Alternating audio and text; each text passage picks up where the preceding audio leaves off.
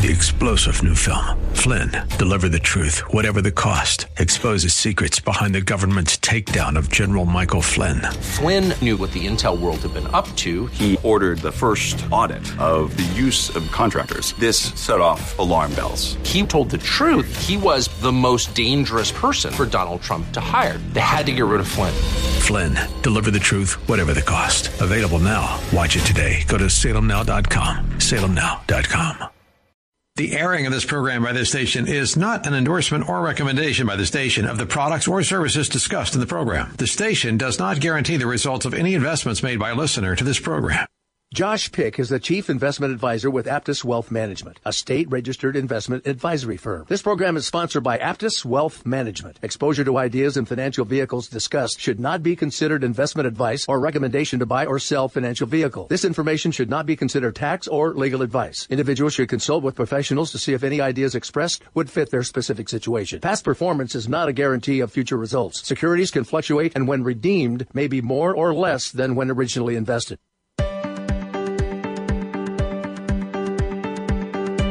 Welcome into the Aptus Retirement Blueprint Radio Show. I'm Bruce Hooley here with Josh Pick of Aptus Wealth Management. For the next hour, we will be talking about working toward financial independence. Some people call it that, others call it retirement. There are a lot of different ways to get there, and I highly recommend that you consider the possibility of sitting for the free, no obligation consultation that Aptus offers you so that you can get to know them, they can get to know you, you can discuss investing and the concepts around investing. We have spent a lot of time here on The Answer and on this show talking about rate hikes from the Fed, the effort to get inflation under control, the volatility that introduces to the market. We will probably talk about a lot of those concepts today as they fold into our subjects. Aptus is located in Lewis Center, just off Route 750 not far from the 23 270 interchange, and you can set up that free no obligation consultation by calling their office at Aptus Wealth Management 614 917 1040 614 917 1040. Their web address is Aptus Wealth, A P T U S, aptuswealth.com. And Josh, when we start the show, we always talk about current events. We didn't have a Fed meeting this week. We didn't have a new inflation number. But we did have, um, it looked to me like a stock market that didn't like something. I'm not sure. Was there anything in particular that the stock market was reacting to? Well, every time we talk about the stock market, we're hypothesizing yeah. a little bit, but at least appears, you know, that China released some information about their exports and their unemployment this week. And, you know, we tend to look at China, at least in today's market, as one of the hugest manufacturers in the world. So when they have bad numbers, uh, you know, it's the pebble in the pond that ripple effects out mm-hmm. through the rest of the world. So I think there's some general concern. I don't think that's the only thing. I think there's still a strong belief that the Fed is going to remain hawkish in its approach to interest rates, um, which adds to uncertainty. There's still a serious amount of concern, although easing, uh, that are we going to land softly yeah, as a thread result the needle, of, right. of this inflation. And then when you, you know, if you think of it as the, the, the, straw that broke the camel's back, add just a little bit of sprinkles of other bad news and it can have a, have a catastrophic effect. Now, whether that's a very short term blip in the radar or long term is yet to be seen. I don't think that in and of itself is going to throw us into a recession by any means. Do you find that as you assess all the data that you look at uh, on a daily basis in order to service your clients, there's a phrase out there, the global economy. And then the thought has been that, you know, America kind of drives the global economy. Uh, then we had the pandemic, everything shut down. We had supply chain, this, that, and the other residual effects of that do you, when you hear the term global economy, feel like we have a global economy, or does the U.S. still set the pace, or have we ceded that to China or somebody else? Well, there's no question that we're in a global economy, and if you don't believe that, just reference back to COVID. I mean, when you looked at uh, when we had the supply chain disrupted, even subtly, it caused tremendous problems. Uh, I think we learned a lot of lessons during COVID. You know, we don't have as much uh, dependability on a U.S. manufacturing for things like drugs. Yeah. Uh, so you know, you need. Seems like you need you need insulin. You need any sort of drug. You need China to some mm-hmm. capacity. Mm-hmm. Uh, but that doesn't mean that China is without its own issues as well. They have a little bit of a population problem stemming from the result of their, you know, staunch policy on only allowing people to have one child. Uh, you know, their rapid expansion of cities, which you know you hear about things like ghost cities. Uh, but you know, if we continue down this path uh, of, you know, you asked if we're a global economy, we certainly are. But I think sometimes we can exacerbate that by trying to make things way more complicated than they need to be. For example, we say, well, we're smarter than the average bear. So if we're in a global economy or what's going to happen with AI or what's going to happen here, what's going to happen there, and we try and become prognosticators or, you know, the, uh, we try and become, you know, these like forecasters of what's going to be the next NVIDIA, what's yeah. going to be the next Tesla, what's going to be the next Microsoft. And I'm not suggesting that you might not get that right. But at the same time, what we're really looking for is predictable results over the long run, particularly if you're in that red zone of retirement. So those strategies really haven't changed a lot. The amount of inputs have changed, but the concepts remain the same. And that is by good companies with strong earnings with giant moats around them that can provide predictable results in the long run. Yeah, and that's uh, the strategy that Warren Buffett has used to become uh, one of, if not uh, the world's wealthiest man. We'll talk about that as the show unfolds. Again, we encourage you to take advantage of that opportunity to sit with Josh and the Aptus team to get a free, no obligation consultation to understand some of the things that you know you might have heard thrown out as a term, and you wonder. Does that apply to me? Is that something I need to know about? Retirement is something that if you get it wrong, and you arrive at the time to retire, um, there's no comeback from it. So totally unnecessary to be in that situation. Take advantage of the free consultation at Aptus. My wife and I did. We're now Aptus clients and very happy with what they're doing for us. 614 917 1040, Aptus Wealth, A P T U S, aptuswealth.com. And we have people either working toward retirement, on the cusp of retirement, in retirement and we break them down into kind of these uh, different uh, labels of depending on when they were born: baby boomers, Gen Z, Gen X. Read a stat that just jumped off the page at me that baby boomers, those born between 1946 and 1964, 10,000 per day are retiring. 10,000 per day. How are they doing? Is there a general assessment we can make of how baby boomers, who were kind of the last generation to have something that's gone by the wayside, which is the long term work for one company, have a company pension plus Social Security equals a comfortable retirement. Yeah, and that, that's had some byproducts that's come with it because that generation was used to if I work and do the right things, my company will take care of me. Mm-hmm. I don't mm-hmm. have to worry about saving money because my company's got yeah. me. I'll have Social Security, I'll have a pension, and then as long as I have a little bit of ancillary savings, might be a CD or a few shares of stock, I'll be in good shape. Well, you know, the new generations, me being a Gen Xer or even the millennials following or whoever else they're calling after that generation, Gen Z, uh, Gen Alpha, I think is the new one. Mm-hmm. Uh, we've never experienced that. So at no point in my life as a Gen Xer did I assume that I was going to have a pension.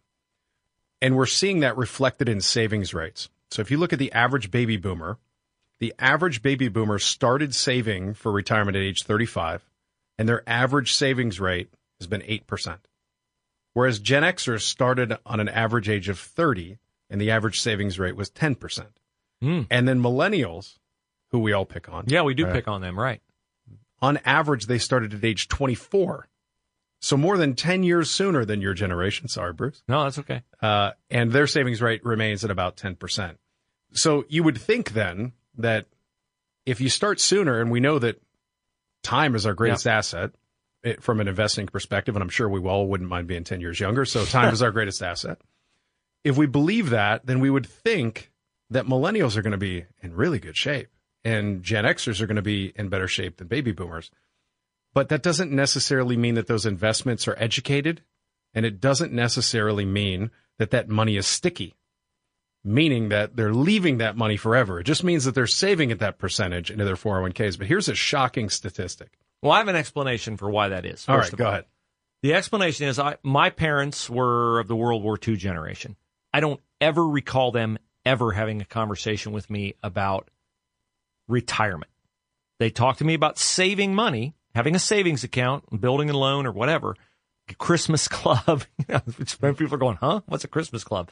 But I don't ever remember them having a conversation about retirement. But because I'm of the last generation, I had a pension the first job I ever had, then it went away and they converted it to a 401k. I became more aware of the necessity to save. So my explanation for why those savings rates increase and the number of people in those different uh, age groups save, more of them save, is because more of them are aware because the generation that is quote unquote raising them tells them, "Hey, this is something you got to think about." Is that does that make sense? I think it makes sense. I also think we can't ignore that pesky thing, the computer. And you know, my generation, you know, I'm, I'm 45, mm-hmm. and I didn't get email until I was well into college. Yeah. I didn't have a cell phone until I was out of college. And now, darn near every man, woman, and child walking around has more technology in their pocket than you and I encountered in the first decades of our lives. Totally true. Right? Totally true. So, you know, I think some of it is parental. There's yep. no doubt about it. But I think some of it is you have the access to information as well. And there's no way to get around the fact that you're you get on msn.com or google dot you know yep. any site right now and you click a button you're going to see something about money and we just didn't encounter that well and true i mean i notice i, I usually pull up my google news feed every day just to see what's going on and there's an, people hear the word algorithm and algorithm is basically like they're tailoring what you see according to what you've seen before that indicate what you're interested in and i have uh, bookmark things as they come up regarding saving money retirement because i want to be able to converse with you about it here on the show. So they're feeding me more of it. So the more I engage with it, the more I get of it, and the more informed I hopefully become about it. Before we talk about like getting back to this study that talked about the savings rates according to age groups and how much more they're saving, why did pensions go away? I know it became expensive for companies to have pensions. Was that a function of the of the taxes of the having to fund them? Was that a function of lack of worker, quote unquote, loyalty, the mobility of people moving from one job to another? What made pensions no longer make sense for companies? Well, let's first define what is a pension and how would somebody manage that. So a pension simply states that if you stay with me for X number of years, typically I will pay you a percentage of whatever your salary was.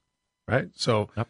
For example, if you're a teacher right now and you work for 30 years as a teacher, we will pay you X percent of your final three years of salary, your average salary, or whatever it might be, for the remainder of your life. Well, what has happened over the last 75 to 100 years? People are living a whole heck of a lot longer. Indeed. And then let's think about, uh, um, let's think about, uh, as we think about like what else has changed. Interest rates over that time period plummeted. So in the in the in the past, um, interest rates were, you know, think of the '80s, right? If we were in the '80s, we're looking at a client and they're looking at a, an employee and saying we have 40 years to generate enough money to provide income for them for the rest of their life. So we need to have a million dollars in an account, which means we need to save X for them, but we're averaging a 14% guaranteed rate of return the whole way, and they're only living if they retire at 65. They're going to be dead in 10 years on average. Well, now fast forward and we hit the 1990s, 2000s. We can't get 14% anymore. We can get four, and people aren't living for 10 years, they're living for 25. Well, we just can't afford to do it anymore. Now insert labor unions that are saying under no circumstances are we willing to bend at all. Right, right, right. Uh, you know, if you look at GM, you look at a whole lot of different companies. What's really crippled them? Why did they go offshore? And bear in mind, I grew up in Pittsburgh, Pennsylvania. Mm-hmm. I'm well aware of labor unions. You know, half my my friend's parents work for a labor union, but it becomes an issue. Yeah, it does become an issue because the number one, I mean, I was in a union uh, in my newspaper career in Cleveland, and the number one uh, caveat as in labor negotiations is you never give away anything that you had before. You're always asking for more. So that's a good explanation of why pensions might have gone away. Now let's get into some of those nuances of the statistic that you were throwing out earlier about the way that uh, Gen Z, Gen X, baby boomers save and the amount of money that they save. Anything troubling in there that jumped off the page at you? Yeah, you know, as we look at the future and, and people are constantly saying, well, you know, we're doomed, right? And I think that's a byproduct a little bit of as we get older, we automatically fear for the next generation behind us. So I hear this a lot at the office. I started looking through what are the real statistics and I came across those baby boomer versus Gen X versus millennial savings rates. I said, well, this is good news mm-hmm. because we're heading in the right direction. But then I came across this study that was in the USA Today, and it says uh, it was a study called Cashing Out Retirement Savings at Job Separation. So the researchers evaluated the withdrawal patterns of more than 162,000 workers across 28 retirement plans from 2014 to 2016. All right, that should be a pretty representative sample. Pretty good. And this is what they found that 41% of people, when they leave an employer, cash out their 401k. What? They don't roll it over. They don't. And bear in mind, when you cash out a 401k and you're under the age of 59 and a half, not only are you paying taxes, you're paying a 10% penalty to yeah. do so. So then, you know, I start, my mind starts rolling here and I go, well, that's not a good idea. Well, particularly because of the transient workforce, people don't stay with an employer the whole time. So, okay, so millennials are saving really rapidly, but then they're just cashing all the money out after they leave an employer. Well, as long as they don't leave employers very often, that should be okay. The average American worker holds over 12 jobs during their lifetime. So that doesn't really point us in a good direction. And then I said, well, okay, well, th- maybe that's not all that it says. Let's look at some other stats. Okay, so the median, we talked uh, a couple of weeks ago about the average retirement plan balance. Mm-hmm. And the average was something like 100, and I can't remember what it was, but it was, yeah, it was like 165 or somewhere in there. Which seems pretty promising. It doesn't sound great, but it doesn't sound bad. But you know, it's when I when you say the word average, there's a difference between the average or the mean mm-hmm. and the median. Yes. The median is if you add everybody up, and let's say there's 100 people, and you pick number 49, number 50, number 51, right? Yep. That's that's the median. The mean or the average is just adding everybody up and dividing, dividing by, by 100. Number. Which you know the old joke is, well, if if Warren Buffett walks into a bar, the average income just went through the roof. It went way up. The average right. income, yeah. The billionaire, the guy with a hundred billion. But the median didn't change at no, all. it didn't. So what's the median 401k balance? It's just over 27,000 as of 2022. That they're cashing That's in. the total balance that everybody has in 401ks, oh, wow. which is very, very low. That is low. But they're cashing it in. One in three workers has less than 10 grand in a 401k. So then I started thinking, well, maybe what if employers, because you hear the other, you know, anecdotal evidence that it's because employers are so greedy. They're greedy. They're not, they're not offering good enough things in the 401k. But what about the companies that offer a match. So free money. You put in 5%, we match 5%. Yeah. Most of those companies have vesting schedules as well. So that would lend to you staying with a company longer. Mm-hmm. But I thought, well, if, if you're getting a match, would you be less inclined to cash out, particularly in light of the fact that there might be a vesting schedule? And unfortunately, the stats actually point to the opposite. People have a larger propensity to cash out when their employer has matched because they're and this is the answer on the on the uh, the survey they feel justified because it's free money that they didn't actually save themselves so it's found money. So if you wow. give them the money they're more inclined to take it out. To take it out and spend it because what's roll a, it over. what's a penalty on money that I didn't even put in there? Yeah yeah. I I can see I don't agree at all with the perspective but I can see the perspective that okay, I've got 50 grand in my 401k, but I only put in 25. The company put in 25. They're going to ding me a 10% penalty or whatever. I still get every dollar I saved, and the money they're taxing me is not really my money. Well, no, it is your money. It's in your name. You could roll it over into another investment vehicle, 401k or whatever. It is your money.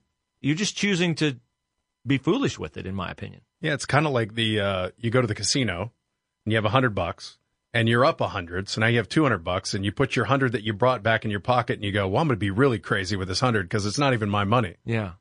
Well, it is if you just walk if away just right walk now. Away, it is, yeah. Right. So that's and that's why nobody, you know, very rarely makes money at a casino. So, you know, I think the takeaway of this is not to just talk about how abysmal people are at saving money. It's that the middle of the road, mediocrity, is not going to get you where you want to go a lack of discipline and a lack of education, in my opinion, is what causes this. A lack of education. Definitely a lack of education. Do you think I was going to ask you this this 41% cash in, you said. They cash out. According to they the survey. they take it, they cash it out. They've all been when you leave a job, they I assume there's some kind of a federal law that they have to tell you you have X number of days to put this in another similar kind of investment vehicle to avoid a tax penalty? Isn't that, I assume that's a requirement? Absolutely. And in some instances, you could just leave it where it sits. So, you know, this kind of brings me back to an, another uh, interesting interview with the Harvard, Harvard Endowment study where they asked the Harvard Endowment, everybody tries to kind of mimic the Harvard Endowment because they're, you know, shocking, pretty yeah, smart people very, over there. Very good. Yeah, it's very large. And largest endowment, and their performance is usually very, very strong versus the S&P 500. So they asked the Harvard endowment, the head of the Harvard endowment, what advice could you give the average investor? And they had to sound a little bit hoity-toity and fancy. So they said benign neglect, which just basically means if you could just get them to stop doing things, they'd be way better off. Leave your hands off it. Sometimes yeah. we're our own worst enemy. Now, I'm not suggesting that everybody just leave one employer, go to the next, and never touch their 401ks and end up with 12 of them there is some logic to aggregation. But what I am suggesting is that education is the only thing that's going to prevent you from doing something really stupid. If you didn't know that gravity was a thing, you might jump off the cliff.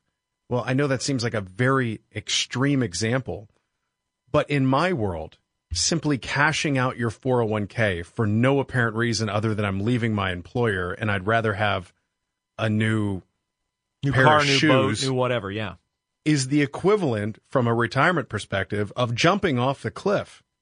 Now, I understand life happens, but time is your greatest asset, and every time you cash out one of those, you're setting the clock back not two or three years.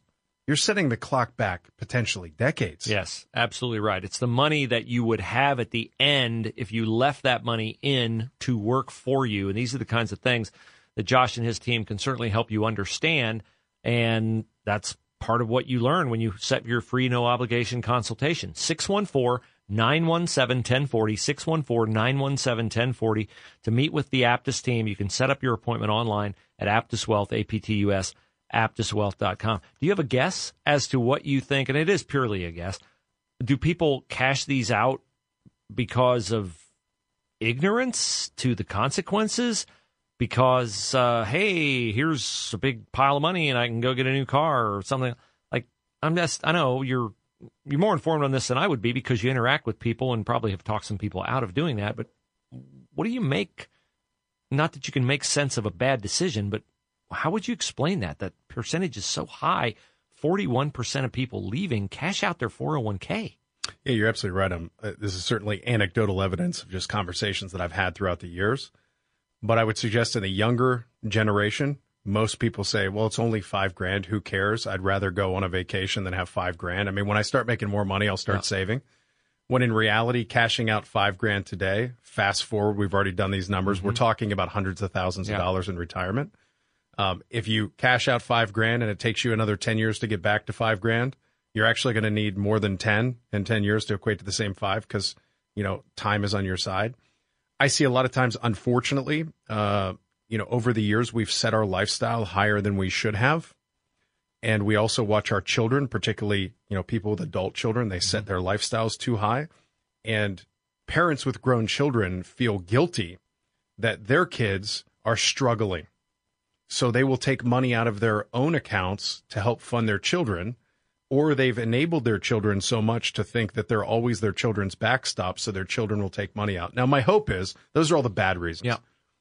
My hope is that maybe during this study period, um, and maybe, you know, even as we're moving forward today, a lot of people are taking money out of their 401ks, and there is evidence to support this.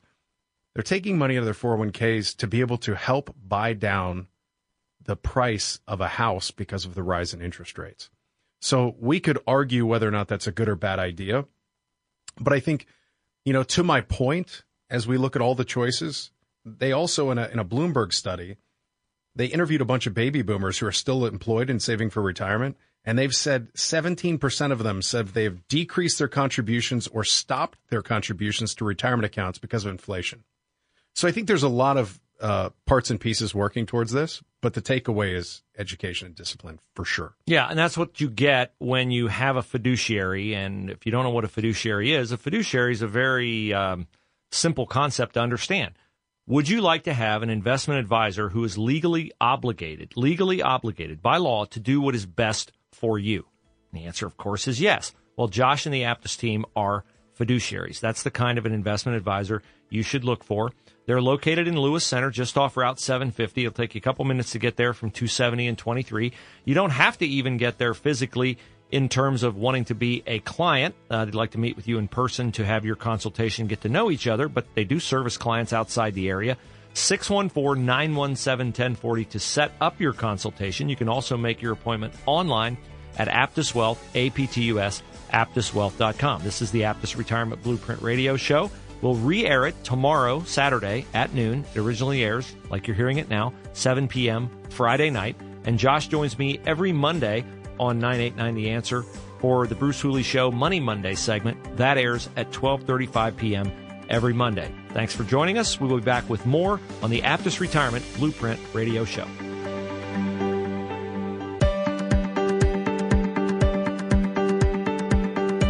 Thanks for joining us with the Aptus Retirement Blueprint Radio Show. I'm Bruce Hooley here with Josh Pick of Aptus Wealth Management, and we will discuss retirement, retirement planning, financial planning, growing your investments. It's not enough to save. You also have to invest, take advantage of what time can do for you when you have prudent investments. That's what they specialize in at Aptus, getting you into the right vehicles. That is the result of a conversation that you have with them, and maybe it starts as did my wife and my relationship with Aptus via the no obligation consultation.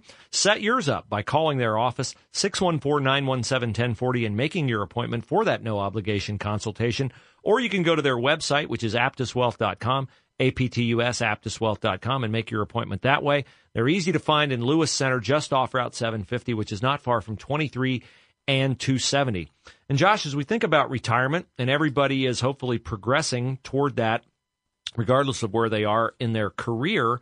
Uh, how much, if at all, should net worth be a uh, tandem conversation or a tandem number that people look at as it concerns what their retirement balance is? Or are there any tells in what the net worth of someone is as it relates to how they've prioritized their retirement plan in conjunction with what their net worth might be? Yeah, net worth is a great measure, like there is a lot of great measures in finance. Um, you know, obviously, if you're worth $100 million, it's a lot better than being worth $1 million for the purposes of money, at least.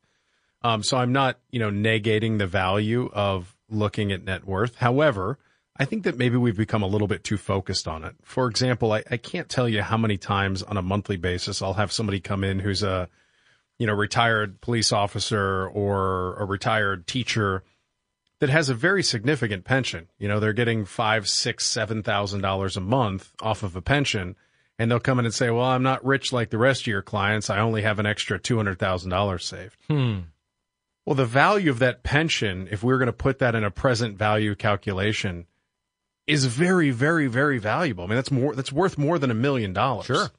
So, you know, sometimes net worths can be very misleading. Similarly, if you have a net worth that is 100% in a Roth IRA, that is a significantly different net worth than having 100% of it in a 401k or a traditional IRA just because of the taxation. Um, so, you know, I think it's important not to get so distracted with net worth that we don't remember that we live off of cash flow, not off of our balance sheet. Uh, that said, uh, you know, in the previous segment, we were talking about, you know, the savings habits of millennials versus baby boomers versus Gen Zers, et cetera. And it looked like the information was encouraging that as the generations have gone on, the savings rates have both gotten higher and the age at which people start saving has gotten lower. But conversely, the problem is it seems like as we move jobs, we kind of make some foolish decisions and cash out our 401ks. Well, I wanted to echo that a little bit in net worth, in that if you take that same study and then you extrapolate that over what are the net worths of those same generations? So if you say uh, if Gen Zers are saving money at a rapid rate, mm-hmm. well, then it would stand to reason that their net worths would be pretty significant, or at least positive.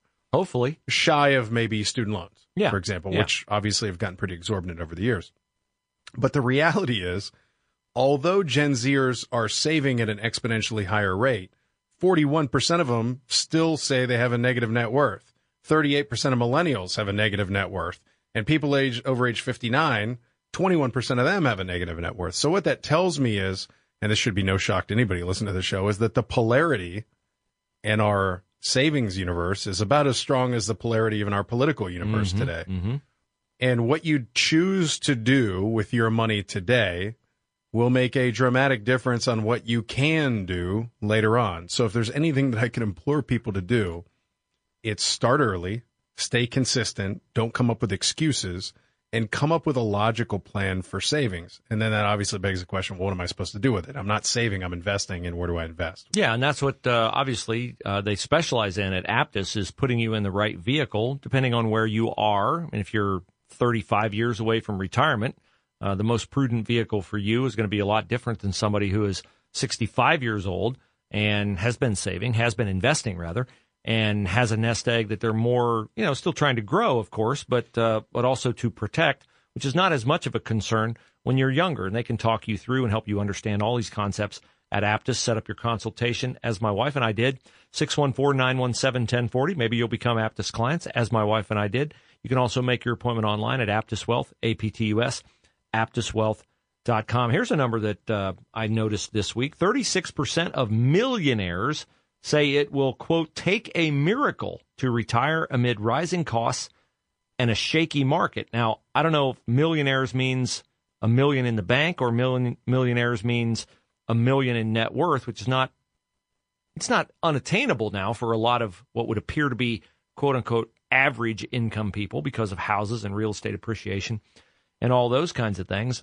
But you were talking about negative net worth and we're in a climate now where our federal debt is increasing.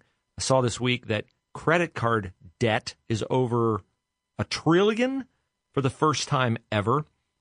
You just outlined that the way to arrive at financial independence later in life is to be basically disciplined, have a plan, execute the plan, and save money.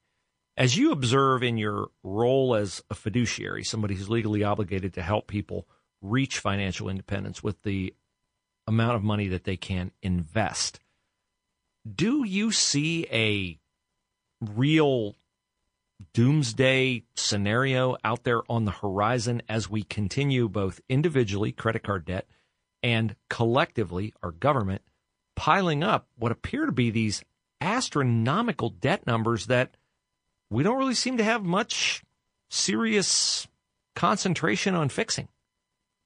Uh, do I see a doomsday scenario? Well, it depends on what you define as doomsday. Uh, do maybe I, I overstated that, yeah. but I mean, I just wonder, like, as you observe that, um, maybe a better way to say it would be, how sustainable is that to continue down these roads? You know, let me give you an example on what I think is going to change. So, my my grandparents uh, my grandfather was a uh, was an HVAC guy. Mm-hmm. My mom, my grandmother actually worked in a prison. Um, they both had pensions, and they made some foolish decisions. And, and I wouldn't say that they're they're past now, so I guess I can I can say it now. But they they cashed out their pensions to buy a business that was a foolish business that went under. So they were left with living purely off of a very modest social security. But off of that modest social security, they were able to own a car. They had an apartment. You know, it was an apartment in a reasonably safe area of town. Uh, they were able to provide for themselves food, health care, all the things. The scenario that I see is the polarity or the dispersion of wealth between the haves and the have nots is going to continue to grow. And unfortunately, in today's world, and I, I feel somewhat like I'm speaking like an elitist when I say this, and I don't mean that by any means, but unfortunately, in this world today, if your plan is living exclusively off Social Security when you retire for the rest of your life, and you do not own your home in cash, you are rolling the dice. I'm not sure as we fast forward. I don't think this is a doomsday scenario. I think this is just an inherent scenario. As we move forward, I don't believe that you will be able to maintain a reasonable standard of living purely off of that. Now, if you've been making a hundred and some thousand dollars a year and your social security, you wait until you're 70, your social security is going to be $3,500, $400,000 or $4,000 a month, then that's one scenario. Mm-hmm. But the average social security in the United States is in the 1000s, not in the 3000s. So if you think a combined income between two people, somewhere around 2500 bucks, you know, our office, you go right down the road from our office, you'll be hard pressed to find an apartment that doesn't cost you 12 to $1,600 a month. Yeah. So that's the lion's share of your budget right out of the gate. So I, I think that disparity is going to continue to grow. Now, how do you get on the right side of that? Well, you keep saving disciplinedly. You don't participate in a really stupid investment strategy where you only make two, three, four percent, which is called saving rather than investing. When times get rough, You save more. You don't save less. You don't pull out and make, you know, really irrational decisions. And you don't exorbitantly spend and spend more than you make. So you get buried and trapped in that credit trap. If you can do those things, then the American dream is still very alive. The problem is your company used to be able to protect you against it, and now it's on you. Yeah, and as you say that, you know, um, we talked about some things that have led, some bad habits that have led to either bad outcomes or potentially bad outcomes. And I'm looking at a story here, a study from the Center for Retirement Research at Boston College, which says that many parents who are empty nesters do not keep up with their retirement savings goals after their children leave home. Now, that just makes no sense to me. Like, after your kids leave home, you would, I think, theoretically have more money there to save. But of course, there are things that can intrude, like maybe you're helping your kids with college. And you've outlined this to me that more and more people are assisting their quote unquote independent children after they've left home and started life on their own because maybe mom and dad feel a burden to help that child continue the lifestyle that they grew accustomed to when they were living at home. Yeah, sometimes, I mean, when we think of living on their own or being independent, we're not talking about 18, 20, or even 25. We're talking about 30, 40, and 50 year old kids.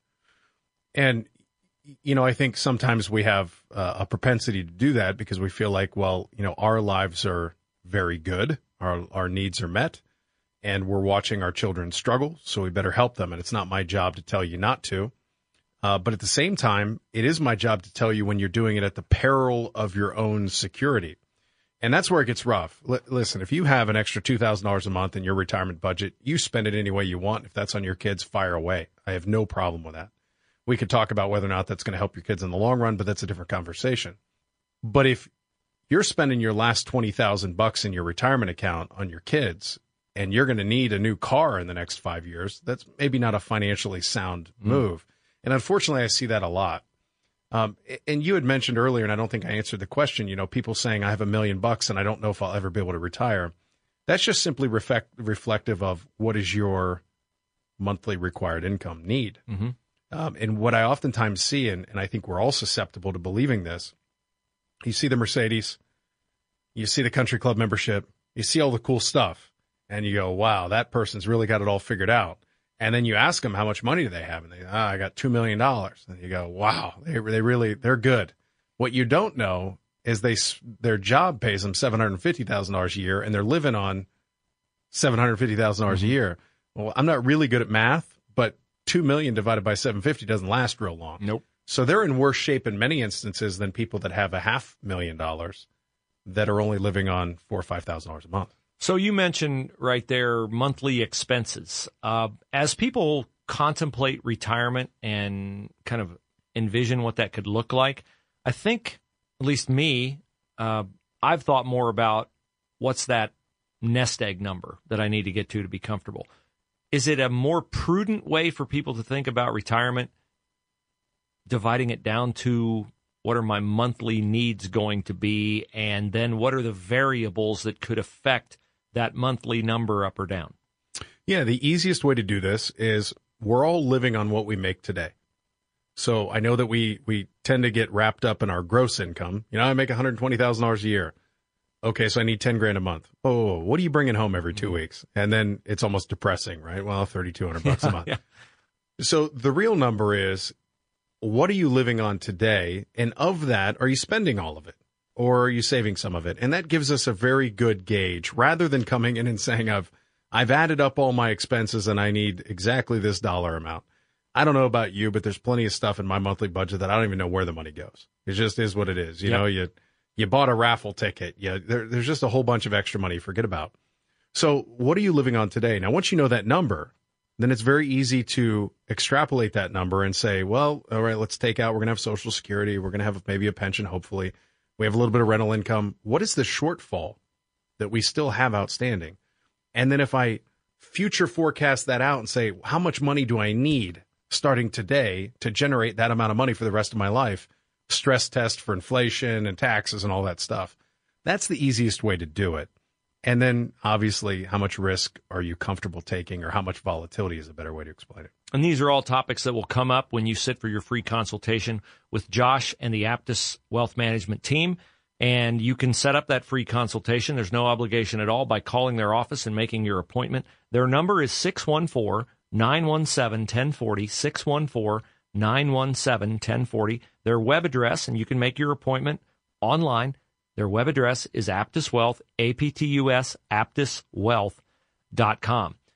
And as I think about retirement now, I mean, I look, it's great. You start early, you're disciplined in your approach, put a certain amount of money away every month. And the people who have done that, and I think it's probably a dwindling uh, number, usually arrive at a pretty good situation if they've made prudent investments. But in terms of what is prudent and what is optimum, I would think that has changed a lot since maybe a guy who people hold up as the uh, perfect example of doing it the right way, Warren Buffett. He started early.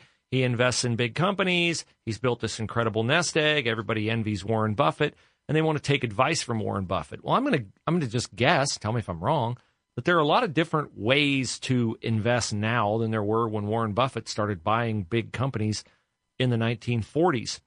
How much um no, that's not how I want to ask it. Just how many options or or what what is the evaluation process of options that people now might want to consider rather than saying, well, Warren Buffett's worth $100 billion and he did this, and so I'm going to do that and it'll work out for me. Yeah, Warren Buffett's, I mean, it's an interesting story. Uh, you know, he had started investing in stocks when he was in his teenage years back in, I think, what, the 40s or 50s? Yeah, 1941, he bought his first stock. Yeah. So, I mean, y- you look at that and you think, you want to talk about having time on your side. One, he's 90 years old, so not all of us are going to live that long. Right. So he's had a tremendous amount of time. Uh, and this isn't to say that Warren Buffett isn't one of the most intelligent investors of all time, because he certainly is. And without saying Warren Buffett, you can't say Charlie Munger, which is his right hand man, who's also incredibly intelligent. But when they first started that company, they were essentially investing in penny stocks. Nobody really talks about that. And, it wasn't called penny stocks at the time, but they were buying very small, undervalued companies. And he was able to identify the disparity between the value of the company and what it was trading at. Well, in the 40s, remove computers. Mm-hmm you could find some pretty significant disparities in companies' valuations versus what they were trading at because there wasn't that much information. So if you were willing to nerd out and dive into ba- into balance sheets and company reports and annual reports, you could find those disparities. That's how Warren started his business. Now, fast forward to today, much more difficult to identify huge variations between valuation and stock price because there's a million different analysts that are looking at every stock known to man under the you could pick any stock under the sun and we could pull a full report in the next five minutes off yep. of it. So that approach is different. On top of that, Warren wanted to scale. And we wanted to scale. He realized that you can't scale buying and selling small amounts of shares of penny stocks. So he started essentially the first investment limited partnership. There's huge tax advantages to doing that, which is why Berkshire Hathaway is a very tax efficient way to invest. And he decided that the easiest way to do this to find those disparities is let's just buy the whole darn company. Because if you go in, it's no different than if, if I walk into a, a carpet store and I say, how much is it per yard? Yeah, well, it's X dollars per yard. Mm-hmm. How about I buy your whole warehouse?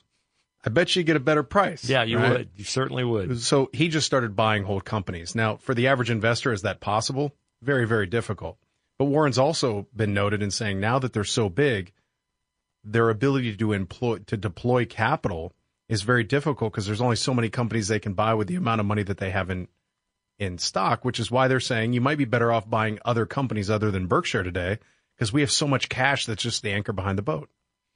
Yeah, I mean, he certainly has uh, provided a template for people to follow, but uh, you know, I don't know if there were annuities and treasuries and all these different things. And you point out a good uh, a good fact that access to information now makes the sort of smorgasbord of options out there readily accessible to people. And that's what that's why people have someone like you doing what you do is because you can make them aware of all these different things of what the rates of return are, uh, whether there's a guaranteed rate of return, whether it's a variable rate of return. And the thing that I learned when sitting with you for the consultation that led to my wife and I becoming clients is that you don't have to go quote unquote all in on, say, the stock market. You can buy a vehicle that'll get you a protected return and protect you from maximum losses in the market, which speaks to me to the nuances of the investment vehicles that are out there rather than I'm going to try to find a company that's undervalued, its assets are worth more than what its stock price is, and I'm going to try to duplicate what Warren Buffett has done to become the next Warren Buffett. Yeah, you know, Warren Buffett says today that the best way to invest would be simply just buying shares of the S&P 500. Um, and the belief there is markets are efficient. The S&P 500 inherently is going to buy the best 500 companies, arguably in the United States. So that's going to be very, very difficult to beat. Fair argument. However, uh, he also simultaneously says not everybody should be invested in the stock market because he has a very, he's admitted this many times, he has a very particular brain wiring that allows him to ignore losses entirely yep. and allows him to pragmatically pick investments and just stay the course. He believes in his philosophy, and so he practices that term that you threw out earlier, that fancy Harvard term, benign neglect, which is basically I believe in what I'm doing. I'm going to do that, and I'm not going to let short term or even long term losses move me off that. I'm going to stick with my strategy because I know it's a sound strategy. And you've discussed many times the people who try to time the market are the people who react to a high, oh man, it's going sky high, I got to get in. Or the people who react to a low, wow, look at the market, it's way down, I got to get out. Doing that almost always portends that you will cost yourself more money than if you had just ridden out the volatility. Almost always. I can't think of a scenario where it doesn't, and you can look up statistics very readily available to, to prove that. You know, the one thing that buying the index does not do is you had mentioned, you know, there's a bunch of different options out there.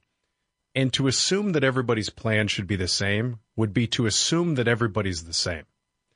And I don't know if you have friends, uh, lots of friends, they're all different and they all have different ideologies, different beliefs on marriage, religion, investing, the name, uh, it goes on and on. I have an example that's something that's very prominent right now um, that will probably be of value to a lot of the listeners of your show, and that is this very large contingency of folks that are now wanting to put their money where their mouth is in relation to their political or religious beliefs. Mm-hmm. You can call it biblical responsible, biblically responsible investing, call it a bunch of different things, or something that we hear oftentimes now is I don't want to be involved in this ESG thing. Yeah. So get me out of that way. Mm-hmm. So one thing that you can't do just investing in the S&P 500 is cater which stocks you own based upon any of those beliefs. What you can't do in the S&P 500 is hedge your position to know if the market drops 30% that I only go down 5. Now, by doing that, are you obviously reducing your amount of return potential? Of course anytime you want you want to limit the downside, you're limiting some of the upside. But if that's what you want to do, that doesn't mean it's any worse than anybody else. It's our job to show you how to most efficiently do that, which is why we're building portfolios for biblically responsible investing as we speak. Yeah, and it's also a thing where, you know, the one thing that you need to know about Aptus is that because they're fiduciaries legally obligated to do what's best for every client – clients always are at different points on the continuum of saving for retirement. And that consultation allows them to get to know you, what you want to prioritize as an investor. And also, uh, they don't have one way. Like it's, you know, Warren Buffett is a S&P 500 guy. Okay, it's fine. But there are a lot of different vehicles out there. And if you go to Aptus, it's not going to be like all we do are annuities, all we do are treasuries, all we do are bonds, all we do are stocks. That's not the way it is. So sit for the consultation, get to know Josh and his team. They will come up with a plan that is tailored to you, and then you can determine if that is the way that you want to proceed. My wife and I have done that. We are very, very, very satisfied. Get to know Josh and the Aptus team by calling and setting up your consultation. 614 917 1040 is their number. AptusWealth.com is their website. That's spelled A P T U S, AptusWealth.com. Join Josh and me Monday, 12:35 p.m for the Money Monday segment on The Answer. And Josh will be back for another Aptus Retirement Blueprint radio show next week, Friday at 7, Saturday at noon. Thanks, Josh. Thank you.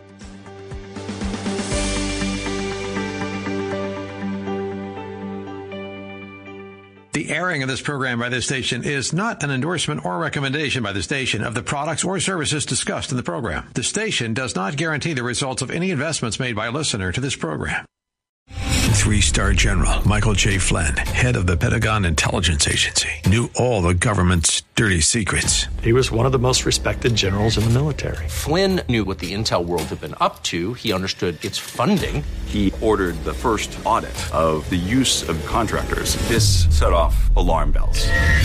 The explosive new documentary, Flynn, Deliver the Truth, Whatever the Cost, and covers the facts behind this scandal. Flynn told the truth. He was the most dangerous person for Donald Trump to hire. I find out the worst enemy that I'm going to face in my life is right here in America. They took my assessment and they wanted me to change it. And I was like, I'm not changing it. They had to get rid of Flynn with in depth interviews, archival footage, and never before seen personal records of the man behind the headlines. I just felt like I was drowning. Flynn, deliver the truth, whatever the cost. Available now. Watch it today. Go to salemnow.com. Salemnow.com.